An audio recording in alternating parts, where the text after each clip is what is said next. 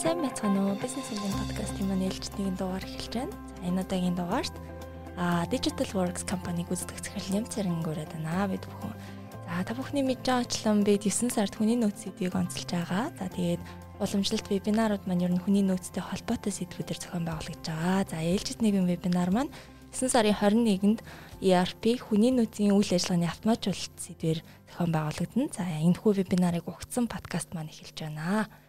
За сайн байна уу та? Сайн сайн байна. За. За юу одоо хүний нөөцийг автоматжуулна гэж яриад байна. Хүний нөөцийн процессуудыг. Тэгэхээр яг яг юуг нь хэлээд байгаа? Яг юу юуг нь автоматжуулах боломжтой юм бол эндээс яриагаа эхлэе. За хүний нөөцийн систем нэвтрүүлэх, хүний нөөцийн одоо үйл ажиллагааг автоматжуулах гэж хүмүүс их ярьж байгаа. А гэхдээ энэ маань зөвхөн автоматжуулах биш олон олон өөр ажлуудыг хийх шаардлагатай цогцаарах хэмжээлтэй. Мэдээж хүний нөөцийн үйл ажиллагааг автоматжуулна гэдэг бол хүний нөөцийн ажилтнуудыг хийж байгаа ажлыг хөнгөвчлөх, автоматжуулах аль болохоор хүний гар оролцоог багасгах мэдээж чухал. Тэглээгээд одоо компанид өгөх value буюу үнц нь бага л да. Хүний нөөцийн нэг 2 3 ажилтан ажлын цагаа багасгалаа гэд тэр компанид өгөх өгөөж төдөл өндөр биш. Тэгэхээр энд ямар талуудыг оролцуулах хэрэгтэй вэ гэхээр компани нэлээд их одоо хүний нөөцийн үйл ажиллагаанд бол менежерүүд те алба хэлц удирдах байгаа дончтны менежерүүдийн үүрэг оролцоо их байдаг. Тэгэхээр энэ хүмүүсийн ажлыг бас автоматжуулах тухай ярих хэрэгтэй. Ажилтнууд маань өмнө нь одоо хүний нөөцийн үйл ажиллагаа зүгээр л нэг бичиг цаасан дээр гар үсэг зурах нэг хоорондоо ярилцлага хийх төдий одоо боддог байсан бол одоо цахим болоод ирэхээр өөрөө оролцох шаардлагатай болж эхэлж байгаа. Тэгэхээр энэ ажилтнуудад зориулсан бас интерфейс буюу хандах хэсэг хэрэгтэй. Тэгэхээр ажилтан, менежер, за компани одоо гүйцэтгэх захирал гэдэг хүн бол хүний нөөцийн одоо хамгийн гол ажилтан болсон шүү дээ, тэ. Тэгэхээр гүйцэтгэх захирал хүний нөөц эдгээрийн хоорондын холбоо хамаардал харилцааг автоматжуулах гэдэг ийм том сэдв болчиход байгаа юм. Тэгэхээр одоо нөгөө байгууллагууд автоматжуулна гэнгүүтээ нөгөө нэг 2 3 хүний нөөцийн ажилтныхаа хийдэг ажлыг автоматжуулсан юм сонгож авчаад тэгээ тэндээсээ өндөр өгөөж хүсэх юм бол айгу учир дутагдaltaй үйл ажиллагаа Тэгэхээр энэ үл жоохон нэлээд өргөн зарвартай ойлголт болчиход байгаа. Тэгэхээр хүний нөөцийг автоматжуулна гэхээр яг энэ яг энэ сэдв яг ерөнхийдөө Мишель Битер явж ер нь олон хүний хувьд одоо ер нь яг шинэ ойлголттой ер нь хүний нөөцийг автоматжуулна гэж ягуулээд ингээд. Тэгэхээр яг хүний нөөцийг автоматжуулахын өмнө одоо хийх бэлтгэл ажил гэж бас тодорхой хэмжээнд байх бах те ер нь яг тэр байгууллага тэр хөрс нь яг тэр хөрсийг яаж бэлтгэе юу юуг ойлгосон байх хэрэгтэй гэдэг тэр та яг ямар зөвлөгөө өгөх вэ? Тэгэхээр одоо нөгөө байгууллагууд чинь яг систем ч юм уу ямар нэгэн автоматжуулалтын төслийг гэж байгаа бол эргүүлээд ямар өгөөж хүртэх гэж байгаа вэ гэдгийг урьдчилаад нэлээд сайн тодорхойлох хэрэгтэй л дээ тий. Тэгхгүйгээр аа за за энэ хүмүүсийн үйл ажиллагааг автоматжуулах хэрэгтэй юм байна. Ямар ч хамаагүй нэг юм автоматжуулалтын түүх хэрэгтэй гэд сэтгэлийн хөдлөөр шийдэж болохгүй. Урьдчилаад манай байгууллага ямар асуудал шийдэх гээд байна энэ асуудлыг шийдснээр манай байгууллага ямар өгөөж авах гэдэг юм те. Энийг тал бүрээс нь маш сайн тодорхойлох хэрэгтэй шүү.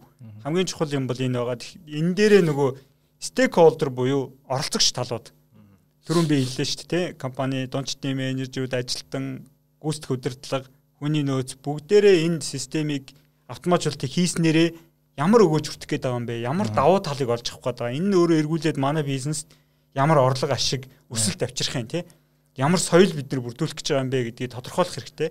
А нөгөө талдаа манад ямар асуудал байгаа вэ гэдгийг аягүй сайн тодорхойлцсон байвал их сайн. Яг тэгэхээр асуудал байхгүй бол тэгвэл системээр яах юм? Автоматжуулж яах юм тийм үстэй. Тэгэхээр ямар асуудлыг бид нар шийдэх гэж байгаа юм? А тэр асуудлыг ер нь шийдэхийн тулд яах ёстой юм гэдэг а одоо судалгаа гарц гаргалгаануудаа бэлтгэсэн байвал систем сонгох чи их чухам чухал ач холбогдолтой. Тэгэхгүй болохоор байгууллагууд ямар алдаа гаргаад идэг вэ гэхээр За автоматжуулнаа систем авна гингүүт мөрөөдлийн жагсаалтаа бичдэг. Өө хүний нөөцийн системд юу ямар юм байх ёстой юм бэ гэж интернетээр судлаад энэ тэндээс хүнээс суугаал те өөрөө бас бодож байгаа мөрөөдлөө ингээ нийлүүлээд бичээд программын хэрэглэгчийн шаардлага буюу аа нөгөө 50 дахь шаардлагуудаа бичдэг. Тэгэнгүүт тэрийг хангах програм гингүүт маш цөөхөн болдог. Дээрээс насар үнэтэй болдог.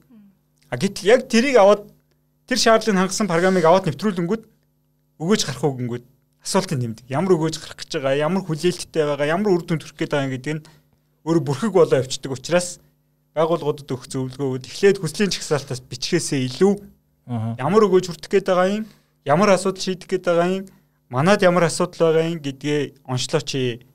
Дээрээс нь үнэхээр яг энэ одоо зүйлийг хийснээрээ үр дүн гарах уугүй юу гэдгээ өөрчилж сайн тооцохгүй бол дараа нь эцсийн дүндээ нөгөө нэг програм худалдаж аваад нэвтрүүллээ. Нөгөө нэг програмда нэвтрүүлсэн компанida муу энэ нэрийн зүйлгээл те. Өө муу програм байсан, муу нэвтрүүлсэн. Тэгээ үр дүн гарсангүй гэдэг ийм нөхцөл байдал руу ороод дуусдаг. Энэ өөрөө аа анханасаа шаардлага зөв тавиагүй, анханасаа хүлээлтээ зөв тавиагүй, анханасаа хэрэгцээгээ зөв тодорхойлоогүйгээс айгүй их асуудал үүсдэг учраас урьдчилаад энийгээ тодорхойлох нь айгүй чухал шүү. Тэгхгүйгээр тэгээд нөгөө харанхуу одоо онлайнаас бараа захиалж байгаа юм шиг шууд захиалж аваад тэгээд нөгөөд утсан таарахгүй болохоор хаана хэцүү шүү дээ тий. Яг энэтэй адилхан нөхцөл байдал болдог учраас байгууллагуудыг анханасаа шаардлага хэрэгцээгээ нөхцөл байдлаа зөв судлаасаа гэж. Тэгэхээр сая саяхан бас маа бизнес семинарийн нэг эксперт нөгөө нийтлэл дээр ингэж бичсэн. Тэр айгүй айгүй гоё санагц. Юу гэхээр ямар ч тийм одоо арил процессыг автоматжуулж байгаа ямар одоо хүний нөөц юм уу эсвэл одоо үйлдвэрлэл юу гэдгийг санхүү манхүү аль ч процессыг автоматжуулж ямар систем бүтээмжийг сайжруулснаас бүтээмжийнхээ эсрэг үйлчилж ерөөсөө болохгүй те ягаад тэгэхээр дижитал шилжилт хийх гэж байгаа хийсэн зарим хүмүүсийн яриаг сонсохоор ингээд зарим компани ингээ нөгөө нэг ERP нэвтрүүлсэн бүр өмнөхөөс илүү тийм одоо илүү их тийм хүндрэл үүсгэхтэй илүү их процесс удаашруулад ингээд юу нөгөө нэг систем нэвтрүүлсэн одоо бүр эсрэг үр дүн гараад эхэлдэг дээ. Тэгэхээр а мэдээ цөөхөн компанитай цөөхөн хүнтэй одоо компанид бол том систем угаасаа хэрэггүй шүү дээ. Тэгэхээр а яг хүний нөөцийн одоо процессыг автоматжуулах тэр нь яг компанид одоо тэдээс дээшээ үйл автоматжуулах хэрэгтэй, тэдээс доош үйл хэрэггүй гэсэн яг тийм тоо байдгүй юм. За яг тийм тоо хэлэхэд хэцүү л дээ. Гэхдээ одоо нэг нэг 20 дотор хүнтэй компани бол айхтар одоо тийм их том гар ажиллагаа байгаа. Тэрийг автоматжуулаад тий. Тэрийг менежмент хийхэд тэдийлэн тийм одоо системийн зайлшгүй шаардлага үүсэхгүй болоо гэж хараад байгаа байхгүй. Тэр чинь одоо хүний толгойд л байж явах зүйл шүү дээ тий. А яалтчгүй одоо нэг 50-аас дээш хүнтэй ч юм уу 100-аас дээш хүнтэй байгууллагын хувьд бол хүн болгоны мэдэх, хянах, удирдах тэр хангалттай датаг цохиулах боломжгүй шүү дээ. Тэр чинь одоо нэг хүний одоо тархинд бүгдийн санаад боловсруулалт хийх боломжгүй болоод эхэлж байгаа. Тэгэхээр энэ тохиолдолд бол яалтчгүй системийн хэрэгцээ гараад ирнэ. Зүгээр ер нь ямар ч байгууллагын хувьд бол систем хэрэгтэй юу хэрэгтэй, автоматжуулалт хэрэгтэй юу хэрэгтэй. А тэгвэл ямар шаардлага байгаагаас хамаарат өөр өөр байна, тийм үү?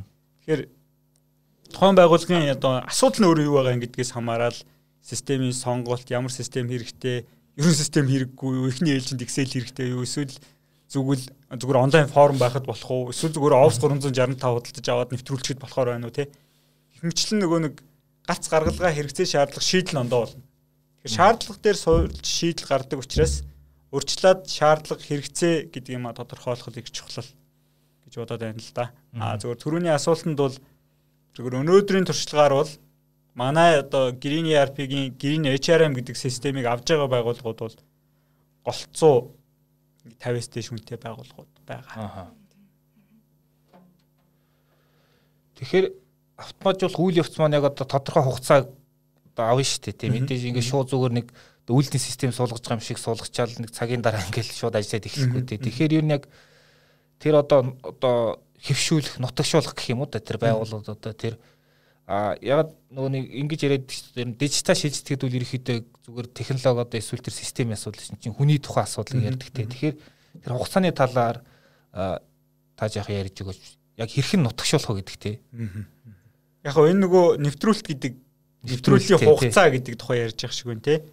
Тэгээ яг өмнө нь бол нэвтрүүлэлт гэдэг имийг одоо уламжлалт төслийн менежментийн арга гэдэг рүү төслийн менежмент гэдэг рүү л орно л да эн чинь те. Төсөл гэдэг утгаараа уламжлалт төслийн менежментийн арга бол ингээл айгүй том төлөвлөгөө тавиал нарийн төлөвлөөл тэгэл эхнээс нь эхлүүлэл яг нөгөө төлөвлөгөөнийхөө дагуу яваал гэдэг ийм дараалалаар явдаг. Аа ер нь бол бидний өмнөх туршлагаас харахад нэг 2-оос 6 сарын хугацаа зарцуулаад идэг байсан. Аа. Одоо хүний нөөцийн систем нэвтрүүлэх чиглэх гэдэг ажил те. Сүүлийн үед бид нэр ямар арга аргачлал руу шилжиж байгаа вэ гэхээр энэ ажайл гээд за хүн болгоно л ярьдаг боллоо шүү дээ. Ажайл одоо шалмаг менежмент л гэж юм те. Ийм аргачлал руу байгуулга хувь хүмүүс одоо манай компани ингээд бүрэн шилжээд яваад байгаа. Байгууллагуудаа бид нар санал болгож байгаа хамгийн одоо сүүлийн үеийн хамгийн өгөөжтэй арга гэж санал болгоод яваад байгаа. За энэ аргын хувьд бол төслийг заавалчгүй тэгж нөгөө том зургаар нь урт хугацаагаар нь томоор нь харах бишээ тий. Жижигэн жижигхэн хэсгүүдэд жижигэн жижигхэн зорилтуудад хуваагаад за энэ зорилтонд хүрэхэд хэдүүлээ ийм хугацаа, ийм зорилго тавья. За одоо энэ 2 7 хоногийн хугацаанд эсвэл энэ 3 7 хоногийн хугацаанд хэдүүлээ энэ зорилгот төрчий. Аа тэгээд энийгээ биелүүлчихээрээ дараагийн зорилгоо тавь. Тэгэд ингээд баг багаар төлөвлөж явдаг ийм арга руу шилжиж байгаа нь өөрөө нэг том төлөвлөгөө тавиад нөгөө том төлөвлөгөөний төгсгөлд үр дүнд хүрсэн хүрээгүйг хэмжих биш. Жижигэн жижигэн зорилтуудад тавиад жижигэн жижигэн зорилтоо хэмжээд буруу авах юм бол засаад явах нь өөрөө эрсдэл бөгөөд зардал цаг хугацааны хувьд асар том хэмнэлт давуу талуудыг авчираад байгаа. Тэгэхээр бид энэ ажид гэдэг аргачлал руу айгүй шилжиж байгаа. Тэгэхээр байгууллагуудад ер нь одоо энэ төслийн менежментийн хугацааны хувьд юу гэж зөвлөмөр байна гэхээр бити одоо нөгөө том төлөвлөгөө тавиад тэгээд нөгөө төлөвлөгөөндөө хүрэхээс өмнө нөгөө шантрах хүндрэл учрах айгүй тохиолдлууд байдаг учраас тэр замд бити ингэ шантраач ээ. Энэ өөрөө эргүүлээд төслийг амжилтгүй болгох хүмүүс замын дундаас хаях, буцах, шантрах, эрсдэл үүсэх, хоорондоо өвд ойлголцох гэдэг асар олон асуудлуудыг дагуулдаг учраас ажлуудаа төслийнхөө одоо зорилтуудыг жижигэн жижигхэн хэсгүүдэд хуваагаад тэрийг хамгийн чухлаас нь ирэмблээд тэгээ хамгийн гол асуудлаа төрүүлж шийдээд тэгээ тэр нь амжилттай байвал дараа дараагийн асуудлаа шийдэд явдаг энэ аргачлал руу шилжүүл их өгөөжтэй амар бөгөөд хялбар эрсдэл багтай байдаг. Тэгэхээр бидний хувьд бол энэ аргачлалыг илгүү хэрэглэгч нартаа зөвлөдөг байгаа.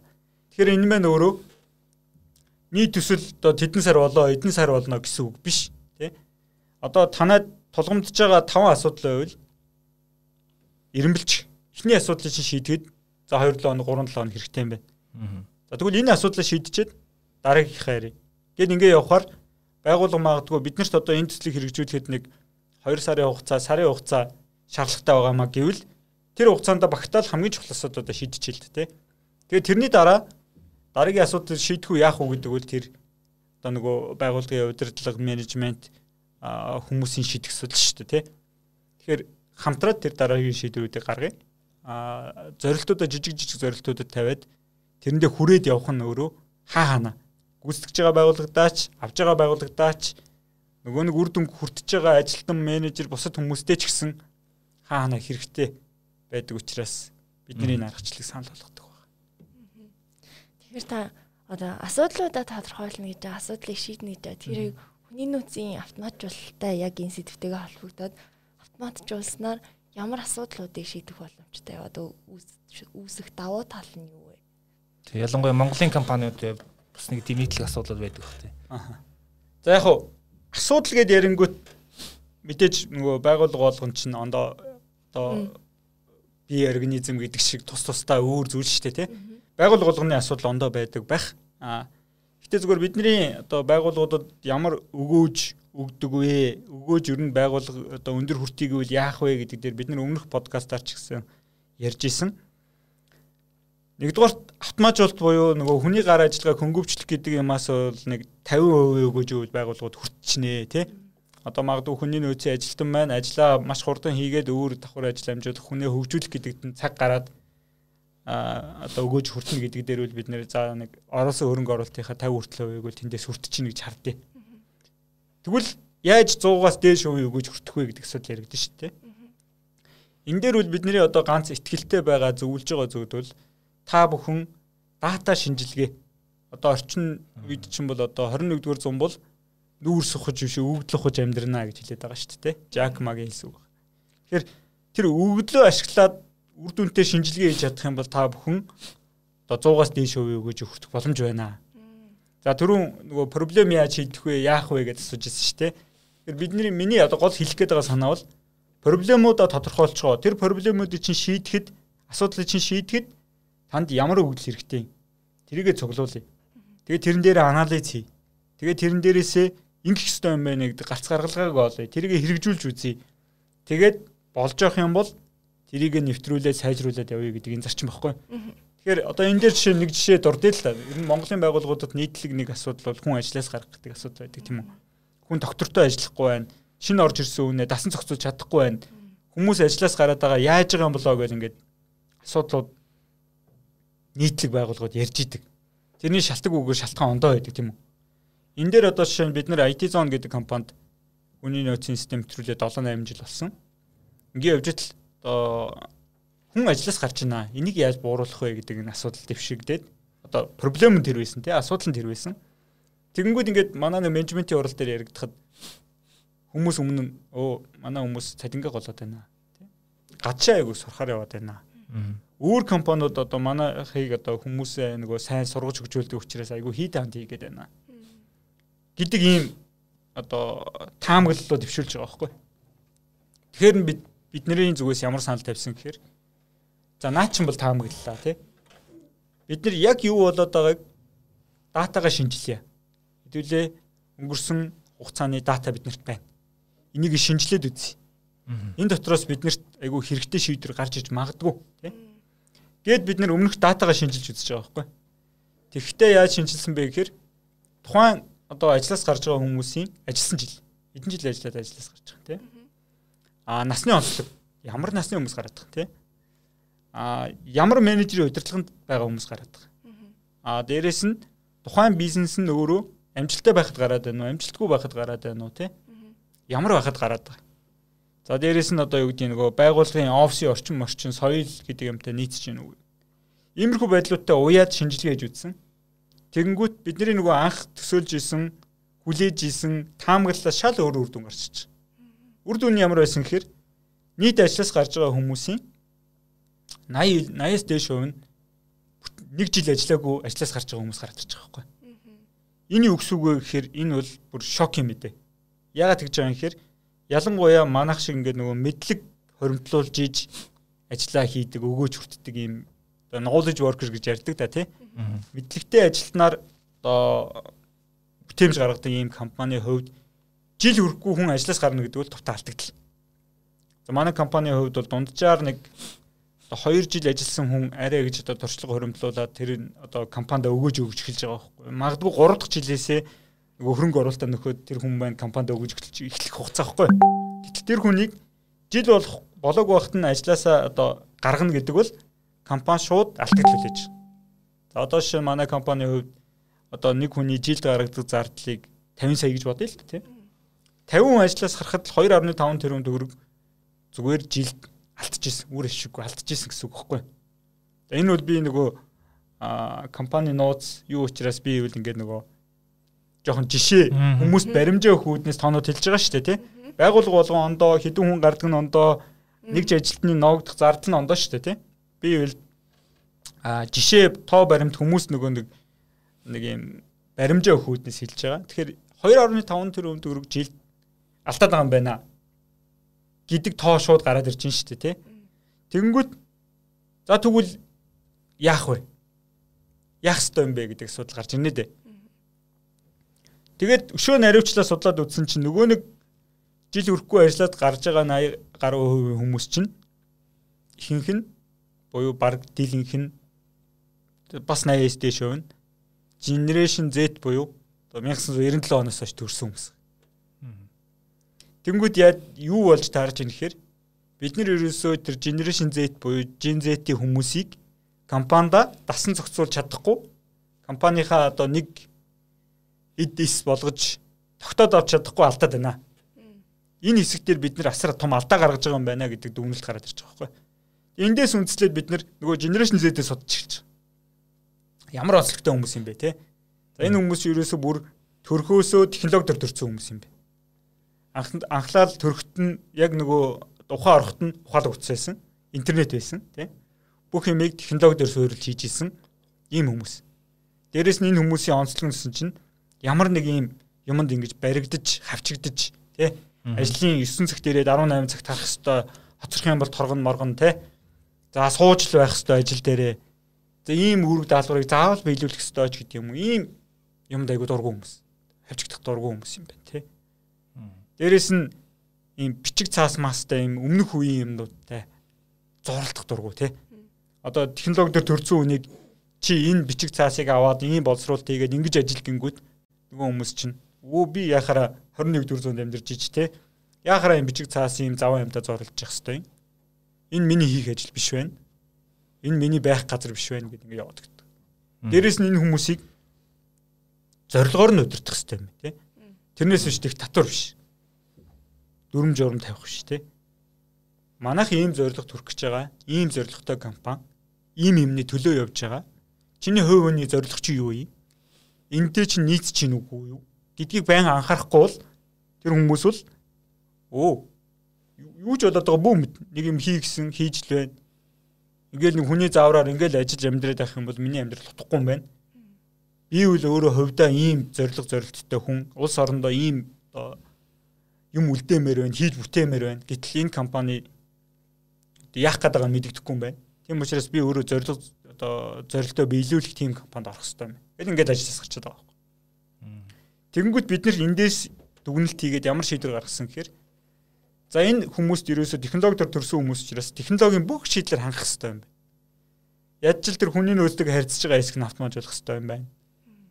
Аа бүх ажил нь ингээд цахимаар явж болдог болох хэрэгтэй юм байна тий. Заавалчгүй ажлын 9-18 гэдэг цагийн өөр хэрэггүй юм байна энэ хүмүүс. Чөлөөтэй байх хэрэгтэй юм байна тий. Дээрээс нь заавалчгүй офс дээр суу гэж шахаж болохгүй юм байна.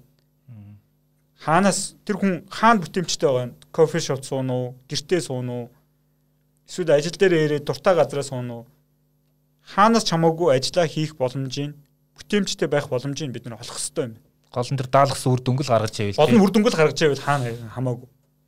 Дээрээс нь хамаагүй юм байгууллагын дүрм журмаар бас ингэ шахаад байж болохгүй юм байна тий.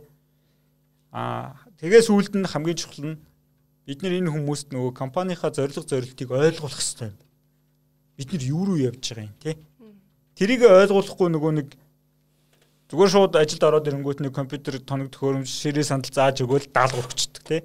Тэгвэл нөгөө хүмүүс маань нөгөө даалгавраа учрыг ойлгож зэрэгсээр байтал компани хаашаа яваад байгаа, юуны төлөө яваад байгаа чи яг ямар хэсгийг хийгээд ямар үнцийг оруулах гад бүтээх гээд байгаа гэдгийг хэлжихгүйгээс болоод нөгөө хүн чинь анхандаа нөгөө нэг айгуу гоё оргилж буцалсан сэтгэлдээ орж ирсэн хүн чинь нэг жижигхэн ажил дарагдаад нөгөөдгнийхөө нөгөө учрыг нь олж амжаагүй байх та айгуу ажиллаас гарах шийдвэр гаргах юм те. Тэр учраас тийм учраас одоо шинэ ажилтны сургалт гэдэг ингээд бүтэн 3 сарын хөтөлбөр хийгээд Тэрэнд нь одоо компанийн нь одоо захирлууд, менежментийн төвчний хүмүүс одоо компани юу руу явж байгаа, ямар зорилготой, яаж ажилдгийг, хүмүүсээсээ юу хүлээдгийг, хүмүүс маань яаж ажлууд өндөр бүтээмж гаргадгийг ингээд ийм цогц сургалт ордог боллоо л доо. Тэгэхээр энэний одоо ийм арга хэмжээнүүдийг авсан чинь нөгөө нэг ажлаас гаралт бараг 90 дөө бурчж. Ингэнгүүт яаж юм гэхээр нөгөө нэг 2.5 тэрбум төгрөг чийд ингээд алдчихсан чинь химнэгдэж чинь гэсэн үг шүү дээ. Энэ химнэлт бодит үр дүн үү тийм. Энэ бол бодит үр дүн. А нөгөө талаас энэ мөнгөөр хэмжигдэл юм тийм үү. Гэтэл мөнгөөр хэмжигдэхгүй асар том үнц нь байгаа шүү дээ. Тэр компани ажилтнууд чинь манад орсон хүн айгуу сайхан доктор сууршилтай ажилдгийг манай компани айгуу гоё зүг уур амьсгалтай шүү. Шин залуу хүмүүсийг оруулж ирээд айгуу гоё хүмүүжүүлээд уур амьсгалтаа нийцүүлээд айгуу мундаг баг болгоод ажилдаг шүү энэ компани айгүй тийм доктор сууршилтай хүний ажилуулдаг яг зориг зорилтын дэмждэг мундаг компани шүү.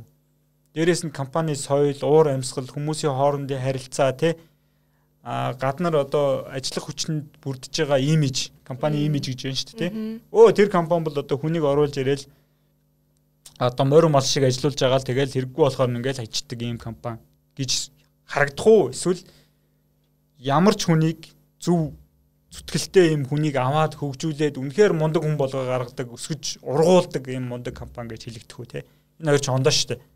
Энэ имиж ямар бүрдснээр ямар давуу тал үүсэж ийн гэхээр зах зээл дээр тухайн компанид орох чадвартай ажилтнууд орж ирэх одоо үе таалах тий нэгдэж байгаа байхгүй. Тэгэхээр зөвхөн мөнгнөөс гадна асар том үнц нь байгууллагт үүсдгийн шүү. Би зөвхөн нэг жишээл ярьж штэ тий. Энээс гадна зөндөө олон жишээнүүд байгаа. Тэгэхээр энэ маягаар датагаа шинжилж, шинэ мэдлэг мэдээлэл гаргаж авч компанида өгөөж хүртэх нь өөрөө одоо зорилго зорилго юм аа тий байгууллагын зорилго. Тэрнээс биш зүгээр нэг хүний нөөцийн 2 3 ажилтны өдөр тутамдаа хийдэг ажлын 50% буурууллаа гэд тийм том өгөөж хүртэж чадахгүй шүү дээ.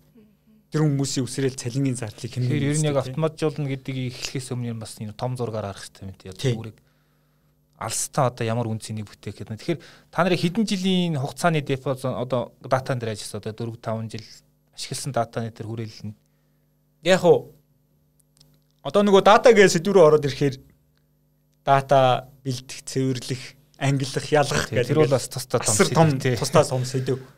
Тэгэхээр яг хав заавалчгүй тийм урт хугацааны дата байх хэрэгтэй гэж байгаа юм биш. Гол нь ямар асуудал байгаа тэр асуудлыг чинь шийдэхэд ямар дата хэрэгтэй гэдгийг ойлгох нэг чухал байхгүй. Одоо жишээ нь ажлаас гаралт гэдгийг шийдэе гэвэл түрүүний миний нөгөө харьцуул судалсан датанууд хэрэгтэй байна шүү дээ. Насны онцлогтой, менежертэй, бизнесийн үр дүнтэй а юутэй нь одоо тэр байгууллагын соёлын судалгаа мудалгаа гэл ингээл ийм үр дүнгүйтэй харьцуулж штэ. Тэгэхээр ямар асуудал шийдэх гэж байгаагаас шийдэх гэж байгаатай холбоотой ямар дата хэрэгтэй вэ гэдгийг ойлгох гэдэг л өөрөө айгүй чухал. Тэгээд тэрийг нөгөө мэдчихвэл тэр датагаа цуглуулж эхлэх юм дээ. Өмнө нь байгаа Excel-ээсээ хөрвүүлж авна уу? Системээ хэсэг үр дүнтэй ашиглах нь уу? Эсвэл а өөр энд тэнд байгаа мэдээллүүдийг цуглуулад нэг дата болгох нь үү, тэ? Тэгэхээр байгууллагуудад юу зөвлөмөр байгаа вэ гэхээр ямар асуудал байгаа юм? Тэргээ шийдэхийн тулд та нарт ямар дата хэрэгтэй юм? Тэр чинь байгаа юу? Байхгүй бол яаж цуглуулах юм? Яаж тэрийг алдаагүй зөв зэгцтэй цуглуулах уу гэдэг л чухал болж байгаа байхгүй.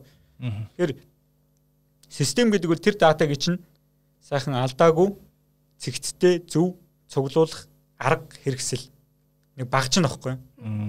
А тэрнээс биш систем өөрөө шидтэн биш. Авчир цуулгаал гой болоод асуудал шийдэгдээл бүх юм одоо шийдэгчдэг шидтэн одоо тийм супер идэв шээхгүй юу. Систем гэдэг бол зүгээр тэр датаг чинь цуглуулах цэгцтэй алдаагүй а тэгээ байгуулгын чинь нөгөө яг процессыг ном журмын дагуу явуулахад тусалдаг түүл багж хэрэгсэл. Аа А энийг зөв ашиглаж чадах юм бол хөдөлмөрийн бүтээмж өгөөж өндөр байна. Ашиглаж чадахгүй бол 1000 говь байгаад байгаад нэмэр байхгүй. Ашиглаж чадахгүй хайр мөнгө өрж байгаа байгууллага байна. Ашиглаад асар том үнцийг үүсгээд нөгөө системийнхаа үнийг хэд дахин нуглаад олж байгаа компани байна. Тэгэхээр энэ бол өөрөө нөгөө бэлтгэлээ хэр сайн хангасан, зорилгоо тавьсан уу? Тэрийгээ тэгээд зөв хэрэгжүүлж чадсан уу? Гэдгээс л хамаарна. За дараагийн асуулт та цайгаа ууч. Би дараагийн асуулт ингэж асуумаар одоо саяных болог бас нөгөө нэг ажилтан тогтохгүй гэдэг Монгол компаниуд аюул их ярьдаг асуудлыг одоо дата дээр анализ хийгээд шийдэж байгаа нэг хэлбэртэй. А бас нөгөө талд нь ажилтан олдохгүй байх гэдэг бас нэг тийм аюул том асуудал байдаг тийм ингээд. Нэг талд ажилгүй баах нөхдүүд яваадаг нөгөө талд ажил ажилтан олддгүй компаниуд тий. Тэгэхээр энэ дээр За яг мэдээж янз янзын нөгөө хүний нөөцийн ингээ платформрууд ажиллаж байгаа л да. Одоо занга аминитер гэх юм уу. А гэхдээ компани зүгээс өөртөө ямар дата ашиглаад одоо тийг өөртөө хэрэгтэй тэр хүний олох тийм арга нь байгаа яг одоо автоматжуулалтын дата ашигла талаас нь авч үзвэл. За тийм энэ дээр бол яг одоо Монголын хамгийн том шүдний өвчин бол юу л болчиход байна л да тий. Ажиллах хүчний хомсдол тэрэн дундаа одоо чадварлаг Тэгээд дээрэс нь зөв. Чадварлаг ч гэсэн хандлага нь буруу. Сурч хөгжиж гэсэн ирмэлзэлгүй хүн бол бас хэцүү шттэ. Тэгэхээр тэр хүний ирж олж хайх гэдэг өөрөө айгүй тийм хүнд ажил болчиход байна тийм үү. Гэтэ тэрийг одоо заавалчгүй дан ганц ингээл одоо сошиалор явж байгаа мэдээнээс татах одоо LinkedIn-ээс татах, зангаа цэгийн-ээс татах гэдэг автоматжуулалтын ажлууд бол угаасаа хийгдэж байгаа, хийгдэнэ. Тэр үл угаасаа систем дээр орж байгаа ажлууд. Гэхдээ энэ үл би хангалтгүй гэж бодож байна. Эсвэргээрээ түрүүний миний хэлээд байдаг компанийнхаа зорилго зорилтыг ил тод тавиад сурчлаад таниулаад тий. За одоо манай компани бол одоо шинэ манай Digital Works гэдэг компани бол бид нэр бахархал бүтээнэ гэдэг зорилготой хүмүүс байхгүй. Энэ юу гэж байгаа юм хэр хүн амьдралынхаа 50-с дээш хувийг магадгүй нэлээ ихэнх цагийг ажил дээр өнгөрүүлж штэ тий. Гэтэл хүн амьдралд ирэхдээ одоо амьдрахтаа ямар зорилго тавьдгийг юм хийж бүтээе. Хүүхдүүдтэй одоо аав ээж нь ийм юм бүтээсэн ингэсэн тэгсэн гэдэг улам мөрөө үлдээ. Улс орондоо ямар нэг зүйлийг бүтээгээд үнцэн үүсгээд амьдрмаар шүү дээ, тий. Хүн болгоно л тийм зорилго зорилттой байдаг байх. Гэтэл тэрий чинь нэг компанид ажиллахдаа зүгээр одоо өөрийнхөө тэр амьдралын цаг хугацааг зараад зүгээр мөнгөөр солих уу? Эсвэл зориг зорилтоо биелүүлэнгээ ажиллаад дээрээс нь цалиа аваад сайхан хаппи амьдрах уу гэдэг чинь сонголтын асуулчиж шít. Тэр утгаараа манай компани бол бид нар бол хүн өөрөө юм бахархал бүтээх чин хүслэр мэлзэлтэй юм байна. Манай компанид орж ирээд хамтдаа бүгдээрээ бахархлаа бүтээцгээе. Бид нэр одоо үр хөвгтдээ аав нь ээж нь энэ одоо Green ERP, Green HR гэдэг энэ системийг чинь хийсэн юм аа. Энийг ашиглаад Монголын байгууллагууд одоо ингээд үйл ажиллагааны автоматжаад үн цэн үүсээд айгу мундаг болоод дэлхийн түвшинд өрсөлдөд эхэлж байгаа маа. Энэ Монголын компаниудын чинь хөгжил хувь нэмэр аав ээж нь оруулсан юм аа. Гэт ингээд бахархаад яриа сууж явах бахархлыг бүтээцгээе л дээ. Бүгдээрээ те. Ийм одоо хүсэл эрмэлзэлтэй ийм мөрөдөлтэй хүн байвал манай хамт олонтой нэгдээч. Гэт гачаага бид нар ингээд мэдээлэл өгж шít те. Бид нар үл ийм ийм хийдэг хүмүүс, ийм зоригтой хүмүүс энэ зорилго руу нэгдмээр хүн байвал ирж нэгдэрээ гэдэг энэ мессежийг өгөх нь өөрөө яг танай компани зорилго зорилттой уялдах, яг тийм хүсэл тэмүүлэлтэй зөв хүмүүсийг татах их сурвалж чинь болох юм биш үү? Тэ? А тэрнээс биш баахан хүмүүс энэ анкет манкет шүүжсэн аа энэ хүн тохирох юм байна гэдээ олно гэдэг бол нөгөө бухал өвсөн дотроос зүг болгож байгаатай адилхан л та. Тэгэхээр илүү нөгөө бид нар ямар зорилготой юуны төлөө явж байгаа юм бид нартай нэгдэх хүн ямар одоо валю үнцийн давуу талыг олж авах юм ямар хүнийг бид нар хүсч хүлээгээд байгаа гэдэг мэдээлэл их сайн өгөөч. Тэр мэдээлэлээ мэдлэгээ тодорхой болгож гаргаж авах чинь их чухал шүү. Дээрээс нь ерөнхийдөө нөгөө нэг манай байгууллагт ер нь ямар хүн орж ирвэл илүү доктортой өндөр гүйцэтгэлтэй ажилдгийм бэ гэдгээ одоо өнгөрсөн хугацаанд ажилласан хүмүүсийнхаа датаг шинжилээд үзэлтэй тий. Ямархан хүмүүс орж ирэхээрээ доктортой гүйцэтгэлтэй яг манай хөсөн үсээ өгүүлсэн хүн байгаад идэв тий. Тэр чин тэр өмнөх дата чи хэлээд өгөх байхгүй. Тэрнээс биш хин нэгэн захирал хүний нөөц нөгөө нэг байдаг үнэн чодрыг хариу үзлэгтэй багаар ажиллах. Тэгээ багаар ажиллах чадвартай гэдэг стандарт хэдэн үгийг бичлээгээд тэр чи яг зөв үг ч тий. Тэр чи юу ч юу ч хэлэхгүй шүү дээ. Юу ч хэлэхгүй шүү дээ. Тэгэхээр өмнөх тэр датанаасаа яг манай компани хин гэдэг хүнийг хүлээгээд байгаа. Ямар яг зан характертай, ямар сэтгхүүд, ямар хүсэл мөрөлдөмжтэйгээр хэлэх. Тэрийг гаргаж ирээд тэгээд тэрийг компаниг зорилго зорилттой уйлдуулад гачаага мессежээр цацал та тий. Тэгвэл яг зөв хүн чинь танаа дээр өөрөө ирэх юм шүү. Аа саяны асуултын хувьд бол тийм санал байна. Аа зүгээр мэдээж нөгөө систем автоматжуулах ажлаа бол хийн штэ. LinkedIn-ээр одоо анкет гаргаад буцаад бөгөөсөн хүмүүсийг татаж ирэх, зангаа цагийн мен рүү гаргасан хүмүүсээ мэдээж бутаад татаж ирэх те. Facebook-ийн тэр job mob руу холбогдох молбогдох гэдэг бол энэ автоматжуулж ажлууд бол угаасаа явна. Явах хэвээр. Давхар хажуугаар нь ийм ажиллагаанууд давхар явж явах хэвээр болоо. Энэ бол одоо заавалчгүй одоо нөгөө нэг хүний нөөцийн автоматжуулалттай холбоогүй гэхдээ илүү датагаа шинжлэх компани таньж мэдүүлэх гэдэг талаасаа бол энэ нь одоо хүний одоо хэрэгтэй хүнээ олъё гэдэг тэр одоо тарааж байгаа мессежэндээ л бас бодолтой хандхна шүү дээ. Ямар мессежүүд өгөх үү? Одоо зүгээр зүйлэл одоо өө тэднийх одоо нэг гоё айл байдаг тэднийд очил гоё гэж яддаг тийм мессеж гэх юм уу нийгэмд өгөх хэрэгтэй юм байна. Тийм. Тэгвэл тэр хүмүүс чинь өөрсдөө олоод төрөд ирэх баха. гэж ер нь ERP систем одоо ийм автоматжуулах янз бүрийн шийдлүүд байна. Тэгээ танаагаас ч бас санал болгож байгаа green age байгаа юм гээд. А иймэрхүү системүүдийн одоо яг онцлог давуу талууд нь яг юу гэдэг ямар байгууллагт яг ямархан төгсдөг юм мэдээж бүгдийг ярих боломжгүй ч гэсэн ер нь энэ давмгай жоохон эндээ илүү анхаарсан иймэрхүү төрлүүд байдаг аа. Яг ийм асуудал шийдэх гэж байгаа бол тэрэн зүгээрээ гэсэн тиймэрхүү зөвлөгөө өгөх боломжтой болов. За тэрийг одоо нөгөө нэг шууд харанхуй оншилно гэдэг шиг оншилох бол хэцүү. Зүгээр яг хоо бидний манай системийн одоо барьж байгаа бодлого онцлог гэх юм бол нэгдүгээр бид нар бол best practice буюу тэргуун туршлага гэж байгаа тийм. Тэргуун туршлагыг систем рүү шингээхийг оролдож байгаа. Бид нар хамгийн анх одоо MCS group-ийн хүний нөөцийн бодлого дээр суурилж хийгдээл тийм. Тэрнээс хойш Монголын одоо томоохон групп компаниуд бүгд л манай системийг хэрэгжилж байна л да. Тэр системийг хэрэглэнэ гэхээр нөгөө байгууллагууд маань өөрсдийнхөө best practice-ийг энэ систем рүү шингээхээс аргагүй болчих. Нөгөө тэргуун туршлагуудыг тийм Тэнгүүд манай систем улам нөгөө бодлого одоо тэргуун туршлагаар баяжаал байгаа байхгүй. Тэгэхээр одоо бид нарыг хэрэглэгчтэй амлаж байгаа нэг амлалт бол манай системд бол маш олон сайн тэргуун туршлагууд шингэсэн байгаа. А та бүхэн маань харин энэ дотроос хэрэгтэйгээ компанида тохирохыг сонгож хэрэглээ тий. Энд чинь ингээд нэг юм цуглуулга байна шүү дээ тий. Хамгийн сайн туршлагуудын цуглуулга байна. А энэ үл одоо манай том давуу тал байж байна. А нөгөө талаар програм гэдэг бол одоо iPhone гэдэг утас бол ингээд бүх хүн яг нэг адилхан юм өгөхөд таалагдаад шүү дээ. Програм бас тийм биш.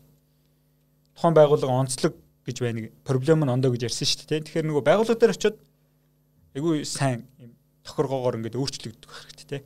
Зарим юмнууд шаанцалж болдог, өөрчилж болдог, тохиолж болдог, уян хатан байх хэрэгтэй те. Энэ тал дээр бид нар бас зөндөө ажлууд хийж байна. Уян хатан байлгах дээр ажиллаж байна. А нөгөө талдаа түрүүн хэлжсэн нэвтрүүлэлт гэдэг юм айгүй чухлаа. Тэрэн дээр тэр оо мэрэгжлийн хүмүүс зөвлөх нь айгүй чухал байхгүй. Нөгөө байгууллагууд маань бас 100% өөрсдөө асуудлаа ойлгоцсон, 100% яаж хийдгийг мэдсэн бүх юмаа сайхан ингээд а 100% өөрсдөө одоо дүгнэлт хийцэн байж их боломжгүй байхгүй. Тэр байгууллагууд ч адилхан л өсөж хөгжих гээд явж байгаа мэрэгжлийн ч хүмүүс байна, мэрэгжлийн бус ч хүмүүс байна тийм үү. Тэгэхээр энэ компаниудад ямар одоо санал бид нэр санал болгож байгаа гэхээр мэрэгжлийн зөвлөх үйлчлэгээний компаниудаа бид нар хамтарч ажиллаж байгаа. Тэрний нэг нь манай Монгол консалтинг гэдэг компани байна л да. Тэгэхээр энэ компани бол менежментийн зөвлөх үйлчлэгээ үзүүлдэг компани. Хүний нөөцөл хүний нөөцийн эксперт түрүүний ярьсан нөгөө нутагшуулах дээр нутагшуулах дээр тий туслах нь шүү дээ. Тий тэрэн дээр ажилдаг одоо манай одоо системийг сайн мэддэг нэмэх нь хүний нөөцөл хүний нөөц санхүү санхүү тухайн салбарынхаа эксперт мэрэгчлэнүүд байждаг тий. Тэгэхээр энэ хүмүүс маань яаж л нөгөө хүний нөөцийн хүнтэй нь хүний нөөц хэлээр ярина шүү дээ. Тэрнээс одоо чинь бид нар программистууд очиод хүний нөөцийн менежертэй байвал хизээч 100% ойлголцож чадахгүй. Ягаад тэгэхээр програм энэ дээр дарахаар ингэдэг тэгдэг ингэж ажилдаг л гэж ярина үхэхээс биш хүний нөөц энэ асуудлыг ингэж шийдэх ёстой. Танад ер нь ийм асуудал илрээд байгаа юм байна. Эний чинь ингийн тул та нарт ийм дата ингэж ингэж шинжилж үзвэл зүгээр юм шүү гэдэг зөвлөж чадахгүй байхгүй. Тэгэхээр ийм зөвлөх үйлчилгээний компани авах нь айгүй чухал шүү. А тэгээд тэр зөвлөх үйлчлэлийн компани чинь нөгөө нэг ашиглах түүл буюу програмтайгаа хамт гэсэн үг шүү дээ тий. Ингиж хослуулж ашиглуул айгүй үр дүнтэй байдаг. Тэрнээс биш одоо жолооч хүн жолооч болоогүй байхдаа ганган гоё машин авлаа гэд хэрэгцээ үр дүнг гаргаж чадахгүй шүү дээ тий. Тэгэхээр жолооны курс суух хэрэгтэй. Тэрнтэй адилхан консалтинг компанитайгаа хамтарч ажиллах юм бол илүү өгөжтэй байдаг. Тэгэхээр манай Монгол консалтинг гэдэг компани бол энэ чиглэл нэлээд туршлагатай. За Монгол консалтингээс гадна зөндөө олон консалтинг компаниудтай бид хамтарч ажиллаж байна. Тэгэхээр бид нар бол зөвхөн нэг программыг зүгээр нэг түүлийг зараад орхих биш. Консалтингийн үйлчилгээтэй хамт нэвтрүүлэх үйлчлэгийг санал болгодог учраас том давуу тал үүсдэг. А дээрэс нь манай одоо компани одоо Монгол групп гэж компани байдаг. Манайх одоо групп компаниараа юу руу зорж байгаа вэ гэхээр энэ дата эксперт компани болноо дижитал шилжилт гэдэг юм нэг хамгийн чухал юм дата байна. Энэ датаг шинжлэх, ашиглах, хамгаалах, цаашдаа тэрийг тогтвортой хэвийн үйл ажиллагааг хангах гэдэг чиглэлд дататай холбоотой бүх төрлийн бизнес хийж байгаа. Тэгэхээр энэ дататай холбоотой мэдлэг, мэдээлэл, үйлчилгээ тий бүх зүйлийг манай компани бол танай компани санал болгож чаднаа. Энэ өөрөө нөгөө байгууллагатай асар том давуу талыг олгож байгаа тий. Түрүүн би нөгөө хамгийн чухал юм дата гэдэг байгаа шүү дээ. Гэтэл тэр нөгөө нэг програмын датагаа үйлдвэрлээд байдаг.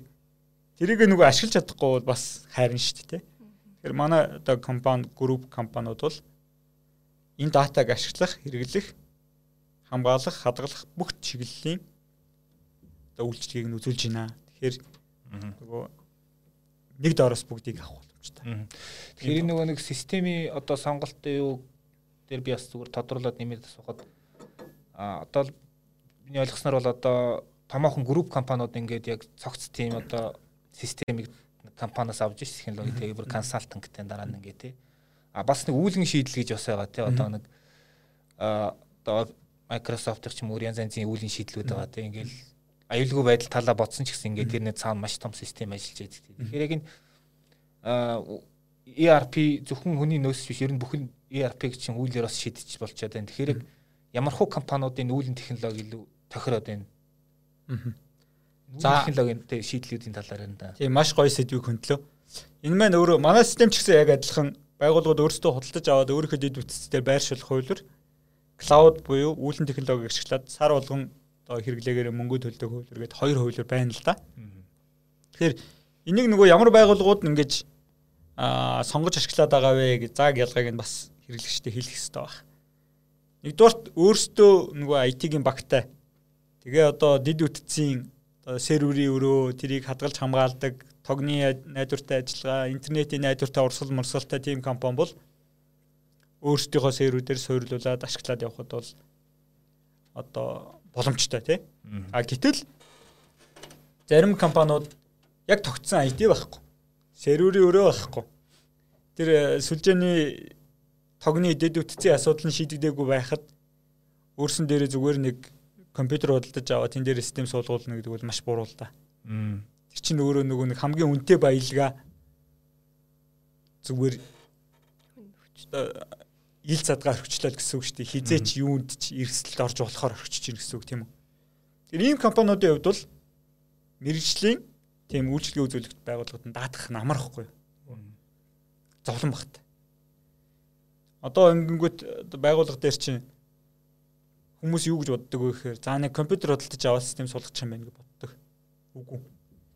Сервер байна. Сервер чинь ганцхан сервер байгаад хангалтгүй. Энэ өөрөө серверийн нэг юм нэвдрүүл яах юм. Тэгээд систем зөксөн тийм үү. Тэгэхээр дахиад нэг сервер байх хэрэгтэй. Энэ нь унтрахад энэ рүүгээ шилждэг байх хэрэгтэй. Тэгэхээр энэ хоёрын унтарч ийн үгүйг шалгахын тулд дахиад нэг тэрийг удирж идэг дахиад нэг жижигхэн сервер хэрэгтэй. Ингээд доор хаяж 3 сервер хэрэгтэй энэ дээр ажиллаж байгаа нөгөө тийшээгээ шилжихийн тулд мэдээлэл нь тусдаа нэг газар хадгалагдаж явах хэрэгтэй. Тэгэнгүүт storage гэдэг юм гараад ирдэг тий. За ингээд нэг сервер маань найдвартай ажилладаг болоо гингүүд энийг нөгөө интернетээр хүмүүс гэр мөрөөсөө хандах шаардлага гарна. Интернет рүү гаргана гингүүд өдгөл нууцлаа аюулгүй байдлын яах.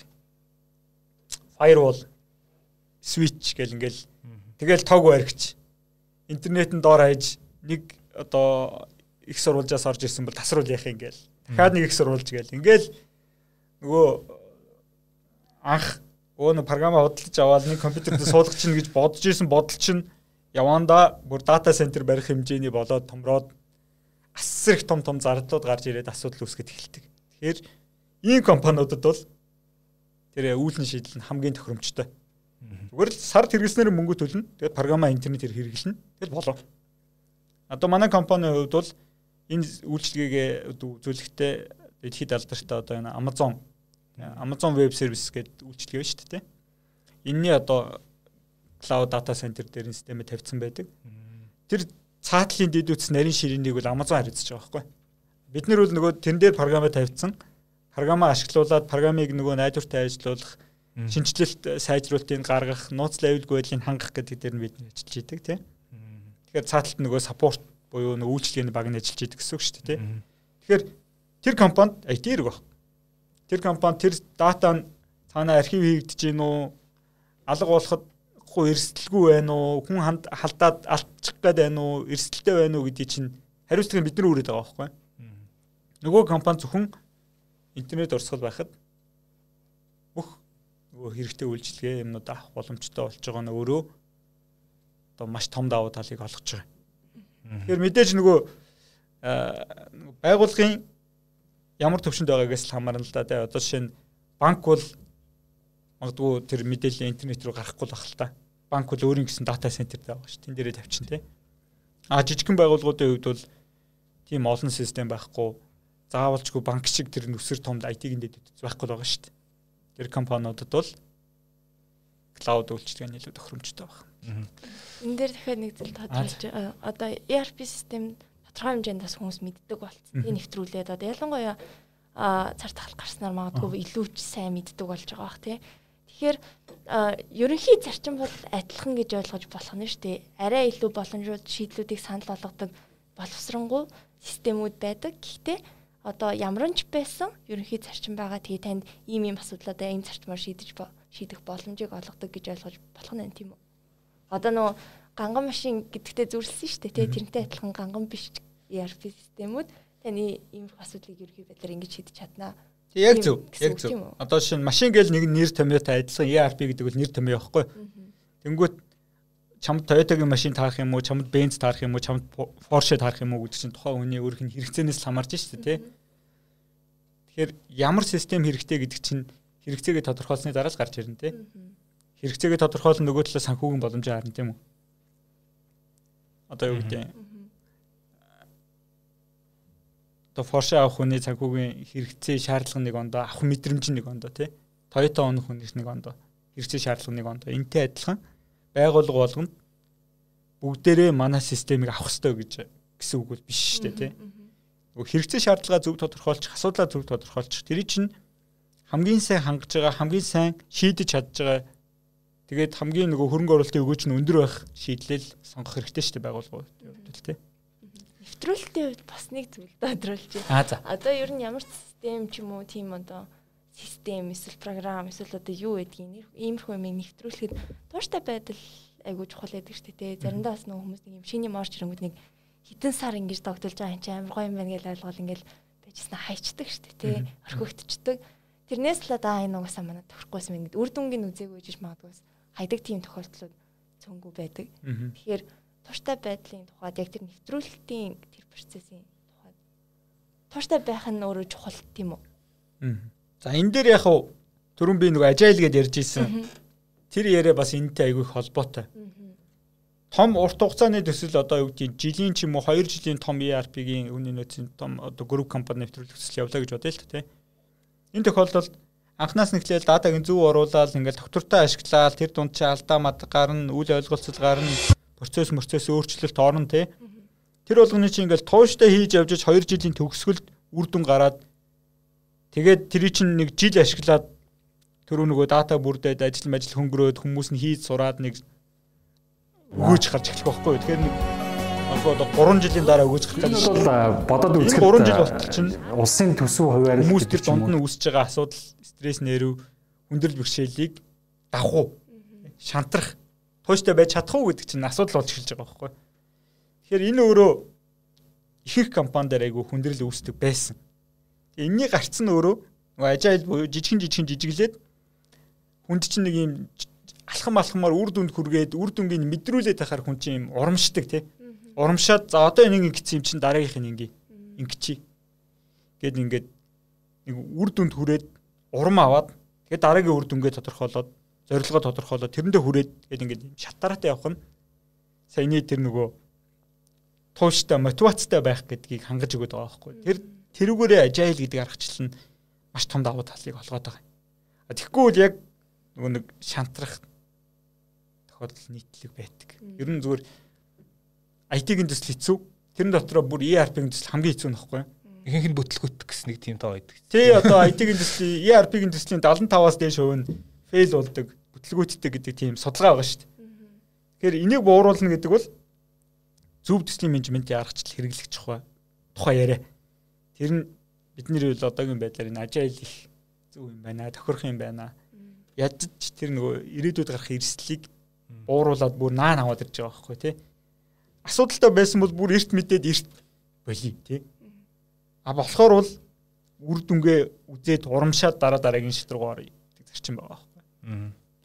За баярлалаа. Тэгэхээр подкаст маань ингээд өндөрлж байна. Удаагийн дугаарт Digital Works компани захирал нямц хэрэг оролцлоо. Тэгээд дараагийн мегмар гаргийн вебинараараа яг одоо энэ сэдвэр хүний нөөцийн процесс автоматжуулалт гэдэг сэдвэр одоо уншигчд илүү одоо аргачлал талаас нь тэ схемтэй бүдүүвчтэй ингээд презентацтай та нарт одоо вебинар хичээл орох болно. За баярлалаа подкаст оролцсонд. За баярлалаа. За та бүхэн вебинарт бүртгүүлэх бодвол а доор байгаа линкээр ороод бүртгүүлэх боломжтой шүү. За баяртай. За баярлалаа.